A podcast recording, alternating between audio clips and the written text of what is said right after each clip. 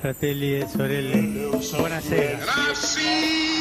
Luterilaisuus ei näy Bismillahirrahmanirrahim. täältä päin kovin paljon. In the name of God. Taantuma on nuorempia perheitä. Selittelemättä Suomen evankelis-luterilaista kirkkoa johtavat piispat kukin hiippakunnassaan. Piispat ovat keskenään samanarvoisia, mutta arkkihiippakunnan piispa on silti primus inter pares, ensimmäinen vertaistensa joukossa.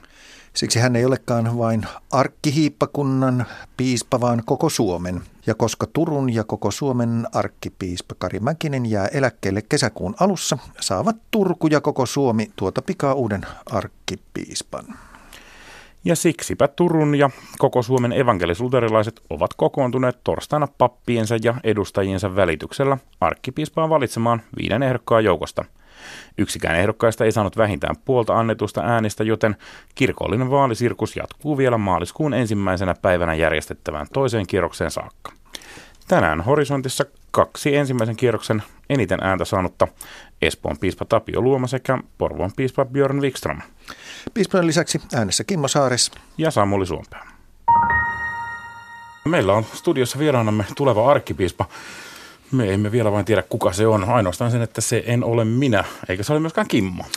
Tervetuloa lähetykseen piispat Luoma ja Wikström. Kiitoksia. Kiitos. Ja onnea torstaisen vaalimenestyksenne johdosta ja oikein hyvää 112 päivää. Toiselle kierrokselle on siis päästy ja vielä ei näytä kisaavasymys ainakaan hirveästi miehiä painavan. Urheilukysymys näin olympialaisten kunniaksi. Miltä nyt tuntuu? Menikö suoritus kohdalleen? Tuota, tuntuu tietysti ihan hyvältä omalta osaltani. Äänimäärä oli varsin hyvä, jopa yllättävän hyvä siihen nähden, mitä itse osasin odottaa. Ö, Se, että mitenkä omaan suoritukseen voi olla tyytyväinen, niin siitä voidaan olla montaa mieltä, mutta ainakin ne, jotka ovat tukensa antaneet, niin ovat tahtonsa ilmaisseet ja siitä olen hyvin onnellinen. Björn Wikström lohkesipa sitä Porvoon piispallekin 26 prosenttia annetusta äänestä. Eli enemmän kuin neljäsosa, se on aika paljon suurempi osuus kuin suomenruotsalaisten osuus äänestäjistä. Eli siellä on joku suomenkielinenkin äänestänyt ruotsinkielistä arkkipiispaksi. Mitä luulet, vieläkö kielivähemmistön kuulua voidaan valita Suomen arkkipiispaksi? No ilman muuta. Si- si- Sitä varten olen mukana tässä kisassa ja, ja, ja olen niin kuin Tapiokin sanoi ylpeä ja iloinen siitä tuesta, mitä mä sain ja, ja, ja nyt lähden innolla sitten haastajan asemasta sitten tuota, tälle toiselle kierrokselle. Ää, Sinä sait Tapio 38 prosenttia äänistä ja jotkut laskeskelivat jo, että kun sinun äänisi lisätään Ville Auvisen 13 prosenttia, niin siinä on 51 prosenttia. Eli onko tämä jo selvä peli? Ei minusta missään tapauksessa voi sanoa selväksi peliksi, että kyllä tässä varmasti jännitys säilyy loppuun saakka. Vaalit ovat kuitenkin arvaamattomia ja, ja sitten kuitenkin jaossa olevien äänten määrä on niin suuri, että, että ei, ei oikeastaan voi minusta vielä mitään varmoja lopputuloksia vetää tästä. Totta kai eniten ääniä saaneen asema on aina parempi tokaa toista kierrosta ajatellen, mutta tuota, mitään lopullista tietenkään ei tästä voi päätellä. Jäljellä on kisassa vielä kaksi 60-luvun alussa syntynyttä, kaksi teologian tohtoria, molemmat piispoja ja vieläpä turvallisesti miehiä, niin kuin vanhaan hyvään aikaan, eli tähän mennessä Suomessa on aina ollut tapana. Mitä eroa sillä nyt loppujen lopuksi on, että kumpi tästä valitaan arkkipiispaksi? No sitä vartenhan me käydään tätä toista kierrosta. Ja, ja totta kai, niin kuin sä sanoit, niin me olemme samanikäisiä ja samankokoisia ja mel- melkein samannäköisiä, vaikka toi Tapio on vähän komeampia. Sillä on, sillä on, pa- parempi, Kiitos, parempi, kiitos, sillä on Kiitos, kauniimpi Björn. ääni. mutta mutta mä, mä toivon, että me pystymme tämän toisen kierroksen aikana sitten äh, näyttämään äänestäjille, että minkälaisia me olemme ja minkälaisen johtajan meidän kirkkomme tarvitsee. Ja mä luulen, että tässä, tässä varmaan nyt meidät sitten punnitaan. Ja ainakin itse olen taas joutunut miettimään, että miksi lähdin ehdolle siinä vaiheessa, kun jo tiesin, että Tapio oli, oli ehdokkaana. Ja ne samat argumentit päätyvät vielä, vielä tänään, että mä katson, että mulla on jotain, jotain annettavaa, mitä ei välttämättä hänellä on. Kuten varmaan hänellä on sel- sellaista, mitä mulla ei ole, varsinkin se hyvä ääni. Niin, Tapio. No tota, jo, joo, siis ihan samalla tavalla mä ajattelen, että näinhän kirkko on aina toiminut, että, että kun se etsii johtajia, kun se etsii vastuullisille paikoille henkilöitä, niin silloin jollakin prosessilla heidät sitten valitaan ja löydetään siihen. Ja nyt sitten meillä on tämä piispaanvaali, jossa nimenomaan piispaa ja tässä tapauksessa arkkipiispaa etsitään. Itse lähdin mukaan juuri sen vuoksi, että minun puoleni käännyttiin ja pyydettiin asettumaan ehdolle ja rohkenin sitten ehkä muutamaa päivää ennemmin kuin Björn ilmoittaa sen myönteisen kantani pitkälle sen harkinnan jälkeen. Ja tuota, jotenkin musta tuntuu, että siis kirkollinen vaali jossain mielessä myöskin poikkeaa muista vaaleista. Että ei tässä pelkästään haeta kirkollista johtajaa, vaan, vaan tässä ennen kaikkea kirkko rukoilee sitä, että sille annettaisiin johtaja. Että jollain tavalla tämmöisessä, ei se mitään hurskastelua minusta ole, vaan, vaan se on ihan kirkollisesta todellisuudesta nouseva ajattelutapa, että nyt ollaan etsimässä paimenta arkkipiispan virkaan ja, ja se etsintä tapahtuu ei ainoastaan jonkinlaista vaalikamppailua käyden ja, ja ke, siinä keskustellen, vaan ennen kaikkea myöskin rukoille. Björn. Joo, ja jos mä vielä palaan siihen, että miksi, miksi lähdin ehdolle, vaikka hyvä, hyvä ystäväni Tapio oli, oli jo ilmoittanut omasta ehdokkuudestaan, niin, niin äh, minusta Tapio on, on, on, on hyvä piispa, mutta hän ei välttämättä halua muodostaa selkeitä kantoja kaikki, kaikissa asioissa, vaan enemmän on tällainen, joka antaa toisten, toisten puhua ja toisten keskustella.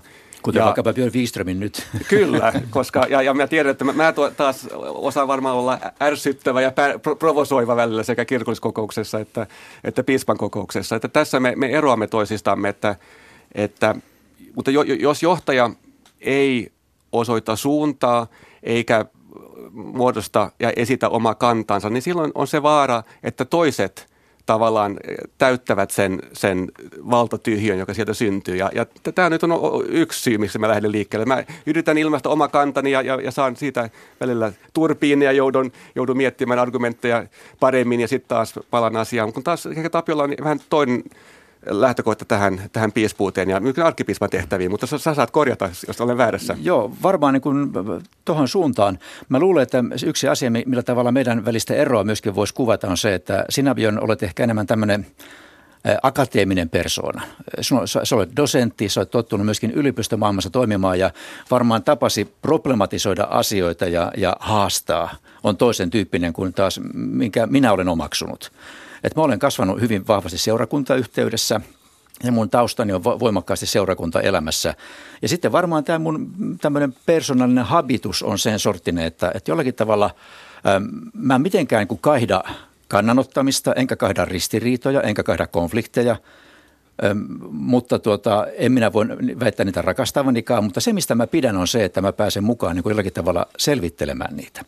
Ja, ja jos mä mietin vaikka tätä, että mä teen aikanaan väitöskirjan teologian luonnontieteiden suhteesta, niin niin ylipäätään niin jälkeenpäin itse miettinyt, että kun siis mitenkä me nidotaan yhteen teologinen lähestymistapa ja luonnontieteellinen lähestymistapa, niin hip hei, minä löysin itselleni sopivan tavan nivua nämä yhteen. Ja tämä on ehkä semmoinen tulokulma, mikä kuvaa niin kuin sitä, että miten mä tarkastelen asioita. Mä en näe, että, että tavallaan tämä tapa olisi jollakin tavalla pois johtajuudesta. Ja se, että antaa tilaa keskustelulle, niin, niin ehkä se on myöskin sitä, että, että myös johtaja itse suostuu siihen prosessiin, joita erilaiset näkökulmat tuovat esille. Ja siinä mielessä mä ajattelen, että, että tämä tyyli, millä mä kenties olen nykyistä piispuuttani hoitanut ja kirkkoherran tehtäväni Seinäjoella – tai muuta johtajan tehtäviä, niin, niin ehkä siinä kuvastuu tällainen lähestymistapa. Hmm.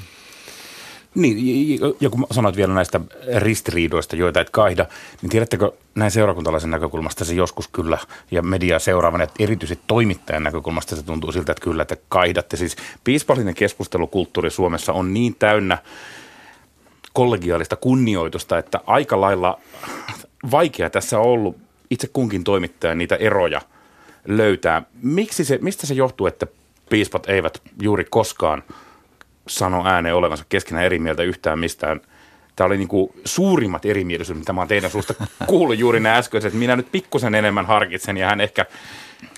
Miksi te ette ole eri mieltä niin kuin räväkämmin?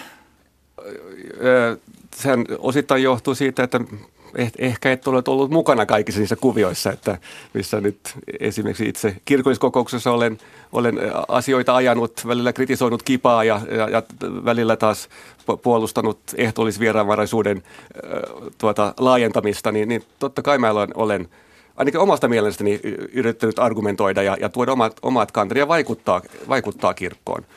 Ö, tässä tällä viikolla me keskustelimme ö, piispan kokouksessa ajankohtaisesta ekumenisesta raportista, joka on syntynyt meidän kirkon edustajien ja katolisen kirkon edustajien välillä, joka, joka tuota, käsitteli esimerkiksi sakramentteja, ehtoolliskäsitystä, Paavin asemaa. Ja siellä, siellä mä melko vahvasti kritisoin virkaveliä, jotka ovat minun mielestäni viemässä kirkomme oppia ja, ja, ja, ja muutenkin linjaa aivan liian lähelle katolista kirkkoa. Et siellä kyllä me piispojen kanssa olimme eri mieltä, tai, tai mä olin tässä tavallaan sen, sen kyseenalaistamassa muita. Mä tiedän, että Tapio ei, ei, ei ottanut o, o, paljon osaa tähän keskusteluun, mitä itse sä, mitä mieltä sä olit tästä, tästä niin siis, dokumentista? No, mä olin siis dokumenttia luovuttamassa Paaville aikanaan, ja itse en ole sen valmisteluun mitenkään osallistunut, mutta, mutta lähtökohtaisesti mä sitä dokumenttia pidän äärimmäisen tärkeänä edistysaskeleena, jos ylipäätään ajattelemme sitä, että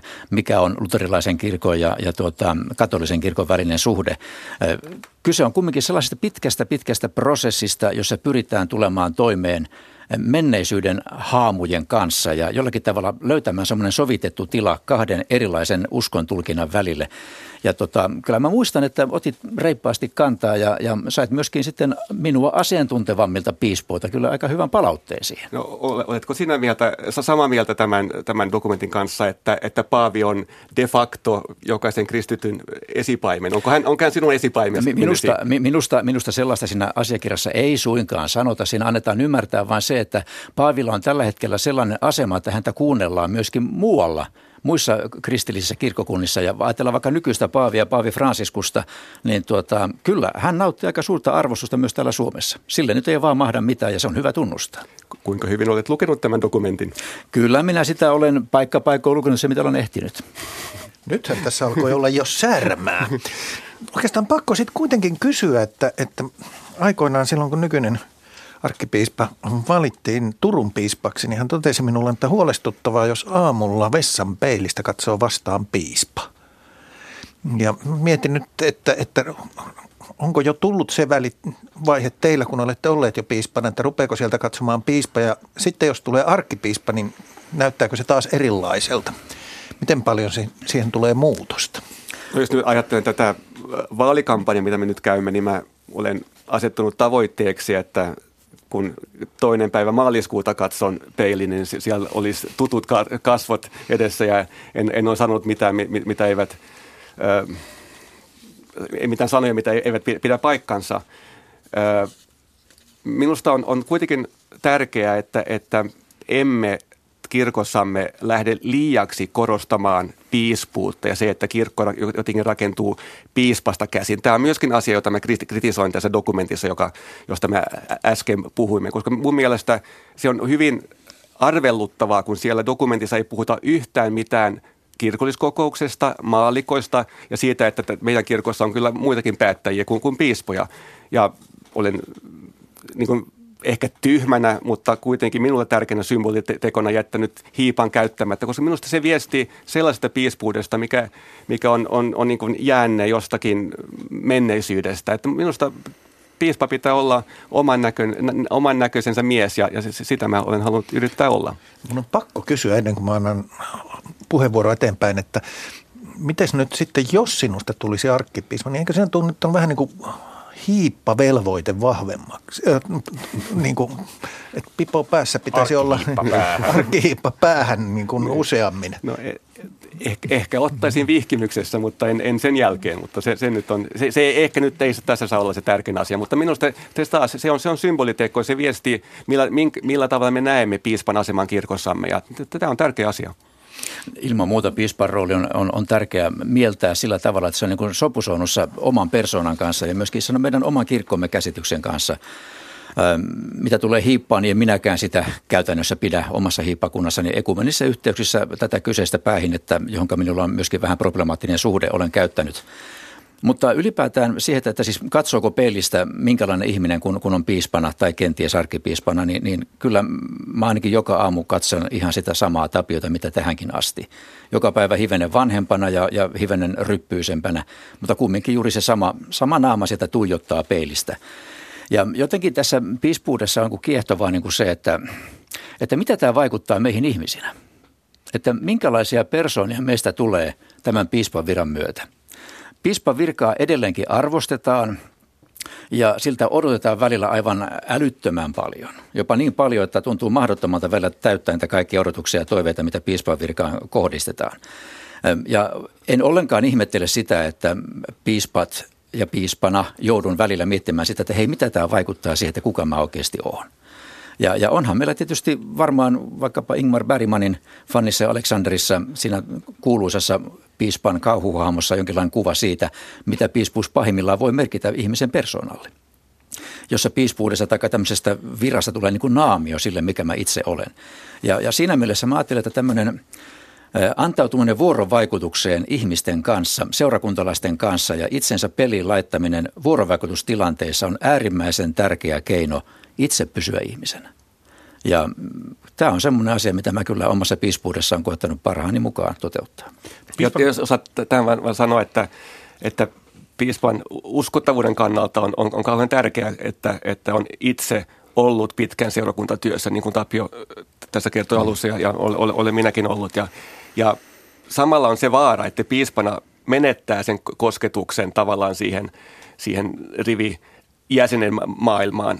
Ja, ja, ja siitäkin syystä on niin tavano, tavattoman tärkeää, että, että piispa on helposti ö, lähestyä. Että häntä saa kiinni puhelimitse, hän, hän vastaa sähköpostiin ja niin poispäin. Että meillä on niin tarpeeksi litteä ö, organisaatiomalli kirkossa. Jos teitä on nyt jo vaikea saada välillä kiinni, niin arkkipiispana se on pahempaa. Mutta joka tapauksessa piispan no, virkaa arvostetaan. O, o, onko meitä vaikea saada kiinni? Minusta puhelinnumero löytyy meidän, meidän nettisivulta. Sen kun vain haet ja soitat. Puhelimessa ei luekaan, että toimittaja soittaa, älä vastaa.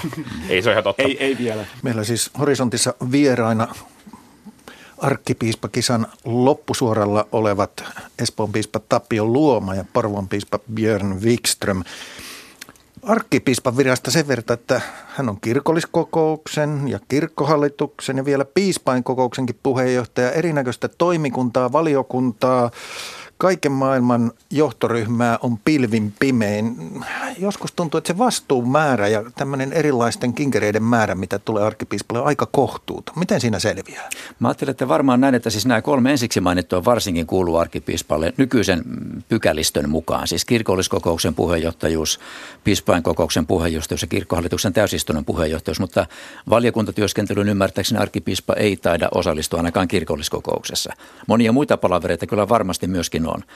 Tuota, mä näkisin näin, että ihan nykyisessäkin virassani niin, niin kaikki tämmöiset hallinnolliset tehtävät ovat jotain sellaista, joka ovat oleellinen osa sitä piispan hengellistä virkaa. Ja hallinto kaiken kaikkiaan on itse asiassa hengellinen tapahtuma, kun puhumme kirkon elämästä.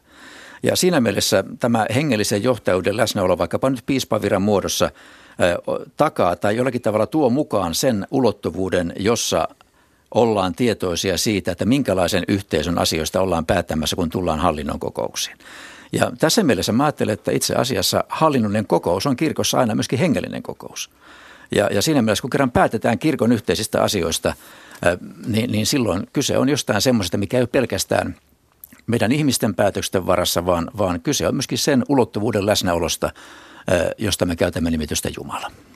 Onko Joo, sama näkemys vai on, pitäisikö on, mutta, mutta samalla täytyy kyllä olla sen verran rehellinen, että, että välillä se, se, se hengellinen puoli niistä kokouksista on vähän vaikea kaivaa esille. Että Mut siellä vaikka, se on. Siellä se on ja totta kai me, me, me rakennamme kirkkoa myöskin kun, kun, kun päätämme ihan, ihan tuota muodollisuuksista, mutta äh, minusta se on, on kuitenkin, se on hyvä pitää mielessä, että, että, että se on se, että kirkon perustehtävien hoitaminen on se, mitä me yritämme mahdollistaa kaikilla päätöksillämme, mutta, mutta totta kai siinä on myös hyvin tällaisia käytännönläheisiä asioita. Mä olin itse asiassa yllättynyt, kun, kun muutama vuosi sitten keskusteltiin tästä arkkipiispan tehtävistä, että, että nykyinen arkkipiispa Kari Mäkinen niin, niin vahvasti puolusti nykyistä systeemiä, että hän on puheenjohtaja sekä piispan kokouksessa, kirkkohallituksen täysistunnossa että kirkolliskokouksessa itse näkisin, että, että, että hän ei välttämättä tarvitsisi istua näissä kaikissa kolmessa nimenomaan puheenjohtajana. Ja, mutta se on varmaan keskustelu, johon me voidaan, voidaan palata jatkossa. Toinen keskustelu voisi olla tuo vaalijärjestelmä. Kieltämättä siis jos nyt ajatellaan, siis arkkipiispan vaalissa on 1530 äänioikeutettua, Turun hiippakunnan äänioikeutettuja pappeja ja lehtoreita noin 600, sama määrä maallikoita, siis noin 1200. Lisäksi äänioikeutetut kaikki kirkolliskokousedustajat sekä hiippakuntavaltuustojen tuomiokapitulien kirkkohallituksien jäsenet ja sieltä tulee siis 320 henkeä. Ja sitten nämä arkkihiippakunnan edustajan äänet jaetaan kolmella, joten siitä tulee 720 ääntä suunnilleen, eikö näin? Onko tämä nyt hirveän järkevä ja ketterä tapa niin kuin valita niin kuin arkkipiispa? Onko tämä tätä päivää vai miten te laittaisitte tämän järjestelmän vähän niin kuin selkeämmäksi ja ymmärrettävämmäksi? Tehdäänkö kansanvaali vai laitetaanko toimikunta vai jatketaanko samaan malliin?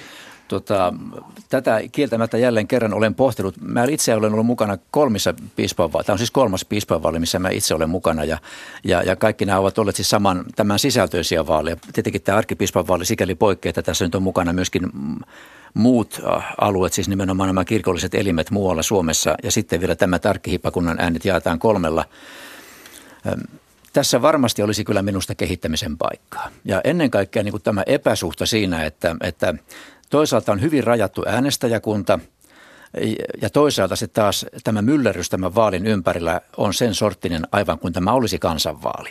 Ja tämä epäsuhta on jotain semmoista, mikä ei minua kaikin ajoin kyllä oikein miellytä.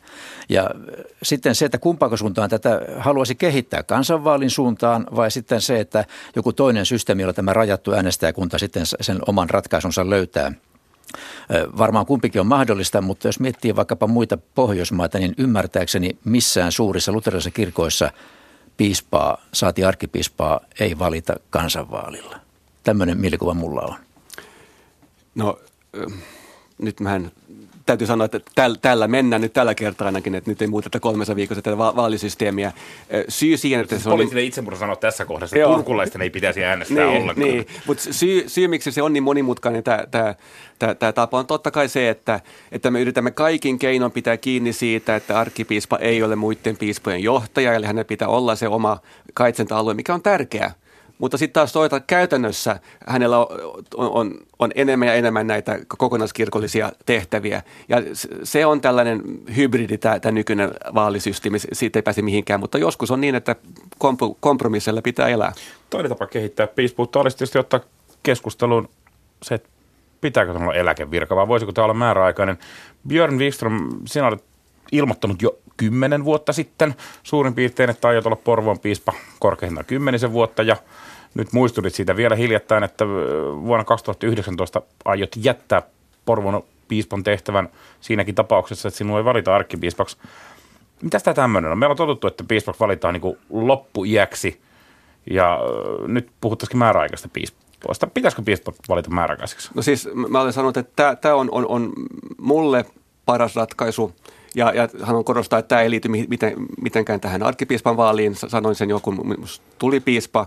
Ja kun olen nyt yhdeksännen kerran kirjoittanut hiippakunnalle joulutervehdyksen ja yhdeksännen kerran tuota, saanut radiossa jouluaattona ja yhdeksännen kerran vaimoni kanssa järjestäneet avoimet ovet uuden vuoden päivänä, niin musta tuntuu, että Porun hiippakunta ansaitsee vaihtelua tässä parin vuoden kuluttua. Minusta tämä sopii mulle. Mä, mä, mä, annan ka- kaikkini tämän hiippakunnan puolesta kymmenessä vuodessa ja sitten mä annan tehtävän toiselle. Tämä on myöskin tapa, millä mä ymmärrän piispuutta. Piis, pi, piispo on ennen kaikkea pappi, joka valitaan tietyksi ajaksi hoitamaan tätä virkaa. Sitten mä annan sen toiselle. Ellei musta tulee arkkipiispa, niin sitten musta tulee jotain, jotain muuta. Ja lyhyesti. Joo, mä kyllä arvostan Björniä tästä, että, tuota, että tämmöisen ratkaisun olet, olet niin aikanaan tehnyt ja, ja näytät sinne myöskin pysyvän. Ja tuota, se on aina hyvä puoli mutta, mutta jotenkin minä taas en osaa ihan tuota kannalta ajatella, että, että mä olin mukana siis tässä kirkon tulevaisuuskomiteassa, joka teki mietintöä. Siinähän puhuttiin ja yhtenä vaihtoehtona oli se, että kaikki johtavat virat olisivat määräaikaisia virkoja. Ja niitä pohdittiin silloin komiteassa, että mikä oli sopiva pätkä. Muistaakseni kuudesta tai kahdeksasta vuodesta puhuttiin niin kuin yhden kauden pituudeksi.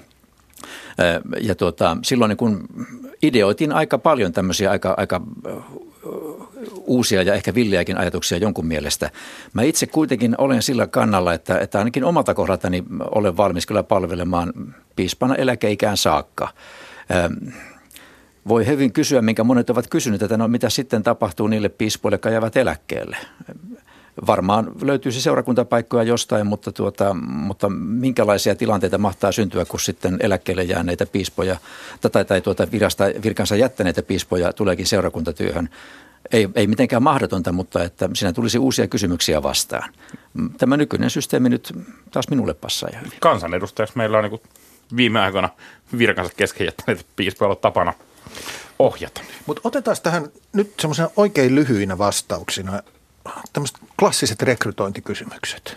Eli tota, parhaat puolet, ihan muutamalla lauseella. No siis mulla on pitkä kokemus seurakuntatyöstä, kokemus, kokemusta piispan työstä ja, ja olen teologina tutkinut, kirjoittanut ja, ja käynyt keskustelua monista ajankohtaisista asioista, jo, jo, josta kirkossa me nyt keskustelemme, josta on pakko keskustella avioliitosta, kansankirkon asemasta jälkimodernissa ase- yhteiskunnassa ja ekoteologiasta vaikkapa. Tämä nyt on eräitä vahvoja puolia. Piispalliseksi vastaukseksi esimerkiksi lyhyt. Tapio ole hyvä. No, mulla on johtamiskokemusta, varsinkin muistanen Seinäjoen aikoja, plus sitten tämä piispakausi. Seinäjoen vuosiin liittyy hyvin paljon vaikeita seurakuntaliitoskuvioita, niistä selvittiin. Osaan mielestäni johtaa. Toinen on se, että olen mielestäni selkeä ja kolmas on se, että pyrin eri tasoilla dialogisuuteen ja haluan itse olla mukana dialogissa. Ja vähän työhaastattelukysymysten tyylillä jatketaan vielä. Björn on nimittäin joutunut tässä koko piispavaalikampanjan käymään toisella kotimaisella, itselleen toisella kotimaisella. Hänen äidinkielensä on ruotsi. Joten Tapiolle kysymys. Kyrkoherde Mia Beck vid Åbo svenska församling kallade God för hen och en del församlingsmedlemmar blev bestörta. Det kräver nu att kyrkoherden får en till, tillrätt avvisning för valet av ord. Biskop Tapio, får man kalla god hen? Eller är det enda möjliga pronomenet för god han? Nåja, det här är någonting som, som, som gäller bara svenska språket här i Finland. Jag, jag tror att eh, jag som talar mest bara finska så, så det, det är ganska äh, en, en fråga som är inte så, så, jag är inte så van vid med det. Men, men jag tror att äh, jag skulle hellre äh, stanna i det här gamla, gamla sättet att tala om Gud som han. Björn. Vaikka suomeksikin, nyt puhutaan siis siitä, että käytetäänkö, pitäisikö ruotsin kielessä käyttää Joo. pronominia hen, joka on sukupuoleton Jumalasta no, no siis perusvastaus tuohon on totta kai, että Jumala ei, ei ole mies eikä nainen. E, että, että Jumalaa voidaan kuvata eri tavalla. Kuvataan raamatussa monella eri tavalla, mutta sehän ei tarkoita, että me nyt ruvetaan raamatussa leikkaamaan pois vaikka isä meidän rukousta jotain vastaavaa. Totta kai ne, ne, ne, ne kielikuvat, jotka toimivat, jotka ovat meille tärkeitä, pitää edelleen käyttää, mutta on, on aivan raamatunkin pohjalta mahdollista puhua Jumalasta myöskin vaikkapa kana, kana emona, joka pitää poikasistaan huolta, kai tämmöistä. Että Jumala on, on, on meidän kuvien toisella puolella, eli hän ei, ennen kaikkea ei ole vanha ukko, joka istuu pilvien päällä. Ja sitten se toinen vielä tästä re- tiukasta rekrytointisarjasta. Mikä on kehittämisalue? Mihin pitäisi panostaa? Missä on kasvun paikka? Jos mä kotimaalehtiä oikein muistan, niin jollain tavalla kasvun paikaksi minulle nimettiin tämmöinen, tuota, vähän mikä Björnkin viittasi, ehkä tämmöinen oma mielipiteen muodostaminen. Ei se minulle ollenkaan ole vaikea muodostaa mielipidettä, mutta, mutta ehkä se, että, että mä haluan myöskin varmistaa selustani. Ja tuota, jollain tavalla se, että miten mä saisin ikään kuin ähm, selville sen, vahvemmin sen, että, tuota, että mitä näkökohtia tässä täytyy ottaa huomioon. Ja se on varmaankin se, että, että, että miten, miten, mitä kehittämisalueita itsestäni löydän. No siis jos menee itsensä, niin, niin, niin löytää yllättävän monia asioita, mitä pitäisi, pitäisi kehittää ja, ja toivottavasti mä, mä, mä kasvan ja kehityn koko ajan. Ö, varmasti niin kuin toisten kuuntelemisessa mulla on varmaan opettamista ja, ja, ja, ja se, että kun, kun mä muodostan kannan, kan, kantoja ja, ja, ja argumentoin, niin, niin välillä mä myöskin, mä olen, mä olen intohimoinen teologi, mutta intohimoinen julistaja pappi myöskin ja, ja silloin, silloin pitää aina välillä pysähtyä ja, ja, ja miettiä ja, ja, ja kuunnella toista, toista osapuolta ja, ja, ja, ja ot, ottaa hänen näkökantansa huomioon. Niin, voitaisiin tähän väliin palata hetkeksi vielä sinne vaali, vaalitulostunnelmiin. Me nimittäin soitimme Kati Niemelälle, teologian tohtorille, joka aloittaa kuukauden kuluttua Itä-Suomen yliopistossa käytännöllisen teologian professorina ja kysyimme, että millaisia ajatuksia vaalituloksesta tuli hänelle. Kiinnostushan tässä paljon kohdistui, että kuinka paljon Ville Auvinen konservatiivisimpana ehdokkaana tulee saamaan ja vielä voimakkaan konservatiivisena ehdokkaana. Ja hänen kannatuksensa oli, voisi sanoa, että suuri, mikä osaltaan kertoo siitä, että tämmöistä konservatiivista äänenpainoa seurakunnissa on ja se on se ei ole katoamassa yhtään minnekään. Et voisi sanoa, että niin voimakkaasti muutosta ajava Heli-Inkinen, että vastaavasti ehdokas, joka vastustaa naispappeutta, niin sai suunnilleen saman verran ääniä. Mutta selvää on, että koko ehdokasjoukosta liberaaleja, ja voisi sanoa selkeästi liberaaleja, on myös Kantola ja Wikström, mikä tietysti meille kertoo, että tämmöinen liberaali siipi kirkossa kokonaisuudessaan on ilman muuta voimakkaasti vahvempi. Nämä on aika edustava kuva ennen kaikkea tämän hetken kirkon pappien asennemaailman jakautumisesta. Koska kirkon pappeista sun hieman vajaa puolet edustaa tällaista kantaa kuin nämä kolme ehdokasta. Ja vastaavasti siinä on tämmöinen keskitien kirkollisuus, ja sitten on, joka on myöskin vahvaa, ja sitten on tämmöinen, voisi olla tämmöinen selkeä konservatiivinen kanta kyllähän valtaosa teologian opiskelijoista, niin kuin papeistakin, niin selkeästi hyväksyy naispappeuden, mutta nuortenkin ja ennen kaikkea nuorten miesten keskuudessa on edelleen niin teologian opiskelijoiden niin kuin muutenkin nuorten miesten keskuudessa selkeä joukko, jotka ei hyväksy naispappeutta. Et se ajatus siitä, että tämmöinen naispappeuden vastustus häviäisi kirkosta sen myötä, että ei oteta uusia pappeja, jotka ei suostu yhteistyöhön naisten kanssa, niin se on, oli kahdestakin syystä jossain määrin virheellinen. Toisaalta sen myötä, että, me, että ajateltiin, että tällaisia nuoria pappeja ei enää synty, tai nuoria teologeja ei syntyisi, mutta toisaalta meillä seurakuntalaisten keskuudessa koko ajan vaikuttaa voimakkaasti tietyt herätysliikkeet, jotka koko ajan myös ylläpitää tätä ajatusmaailmaa. Et, et vaikka sitä haluttaisiin kikkiä pappien keskuudesta pois, niin seurakuntalaisten keskuudessa sitä ajatusta tullaan ylläpitämään, että se ei tule tulevaisuudessakaan katoamaan yhtään minnekään. Mitäs tälle asialle pitäisi tehdä?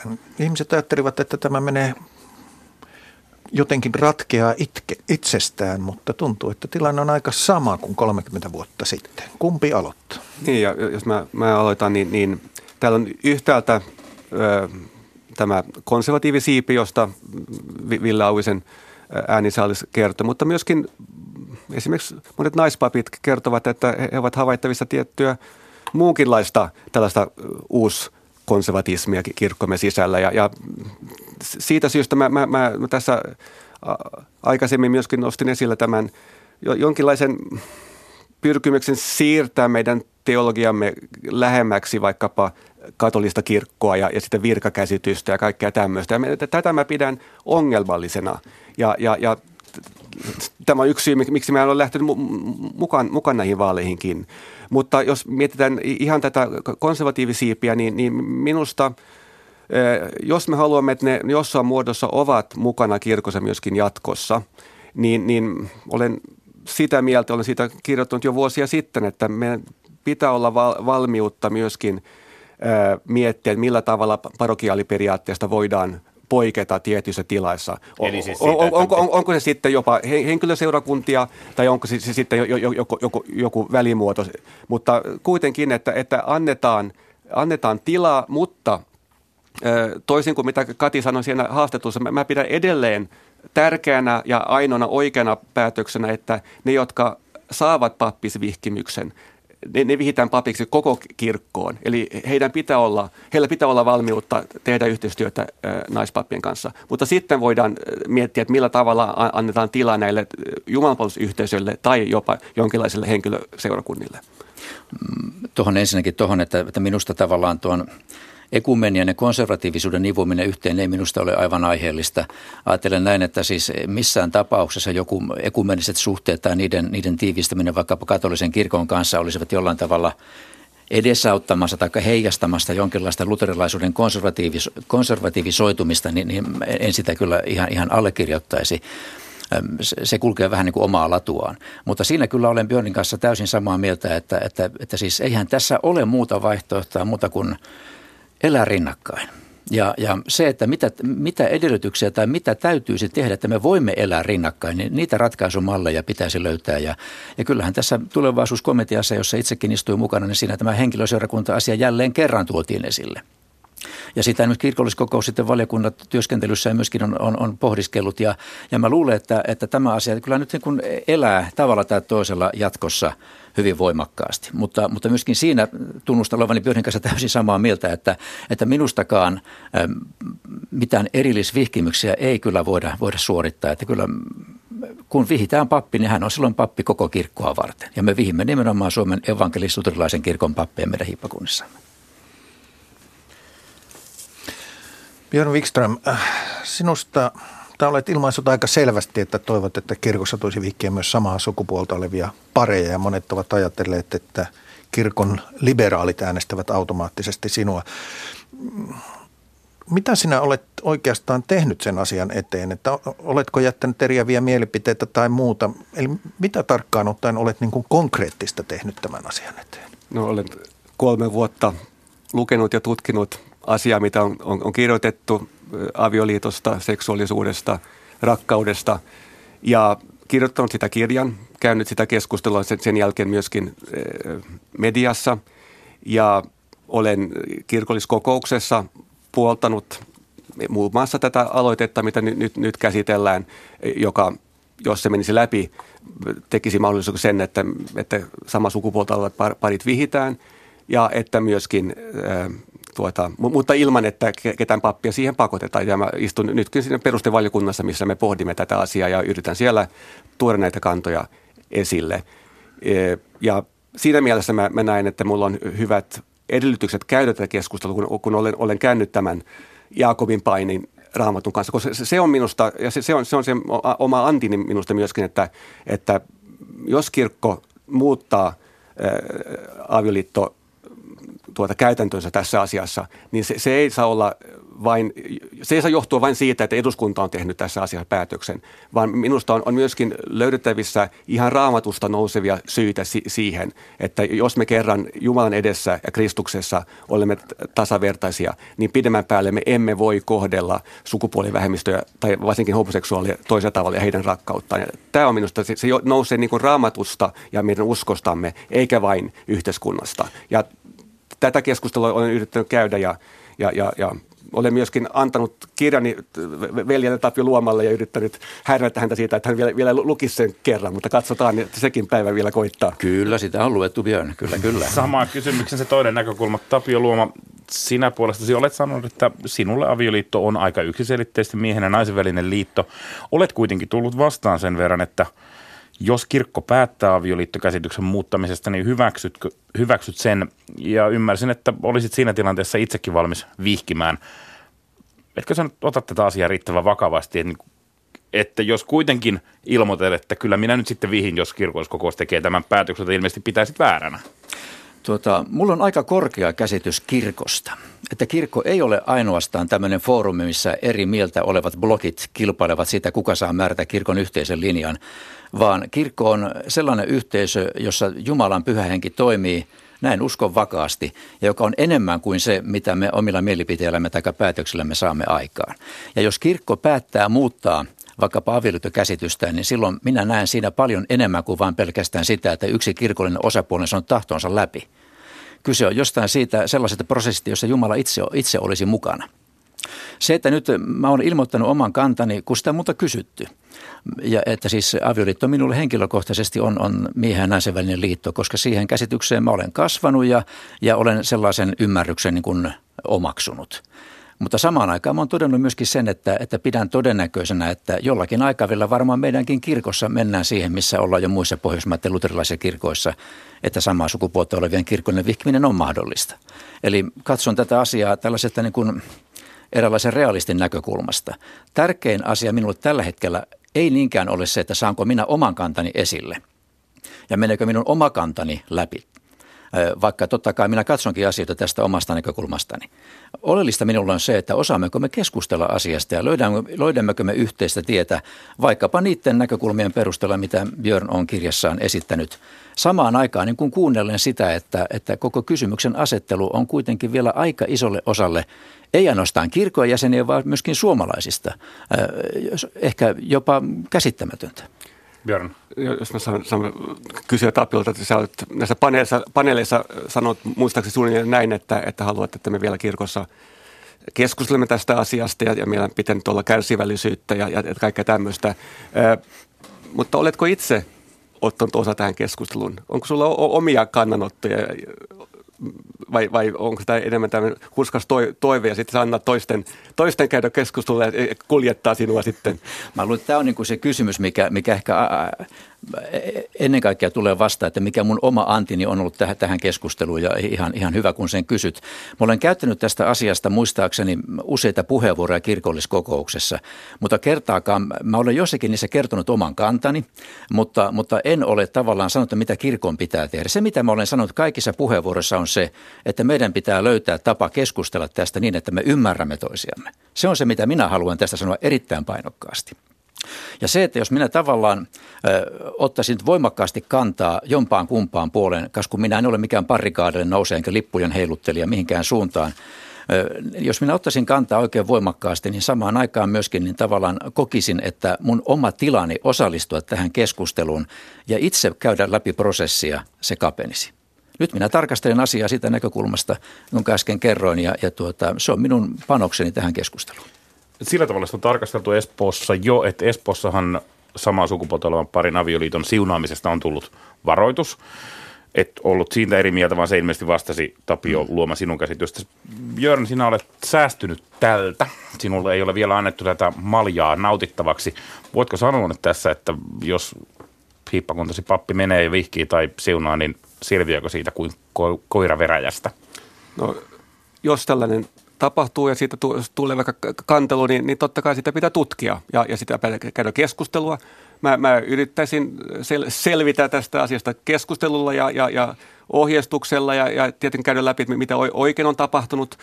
Mutta kun puhutaan avioliiton siunaamisesta, niin minusta on, on tärkeää pitää mielessä, että se käytännössä tulee hyvin lähelle sitä toimitusta, mitä että piis, piispan kokouksen ohje tästä rukoushetkestä parin kanssa ja puolesta. Siinä voi olla melkein kaikki samat tuota, osat mukana, niin, niin mä, mä en, en lähtisi ainakin kovin nopeasti ehdottamaan mitään, mitään järeämpiä toimenpiteitä nimenomaan siunamisesta. Vihkiminen on sitten toinen asia.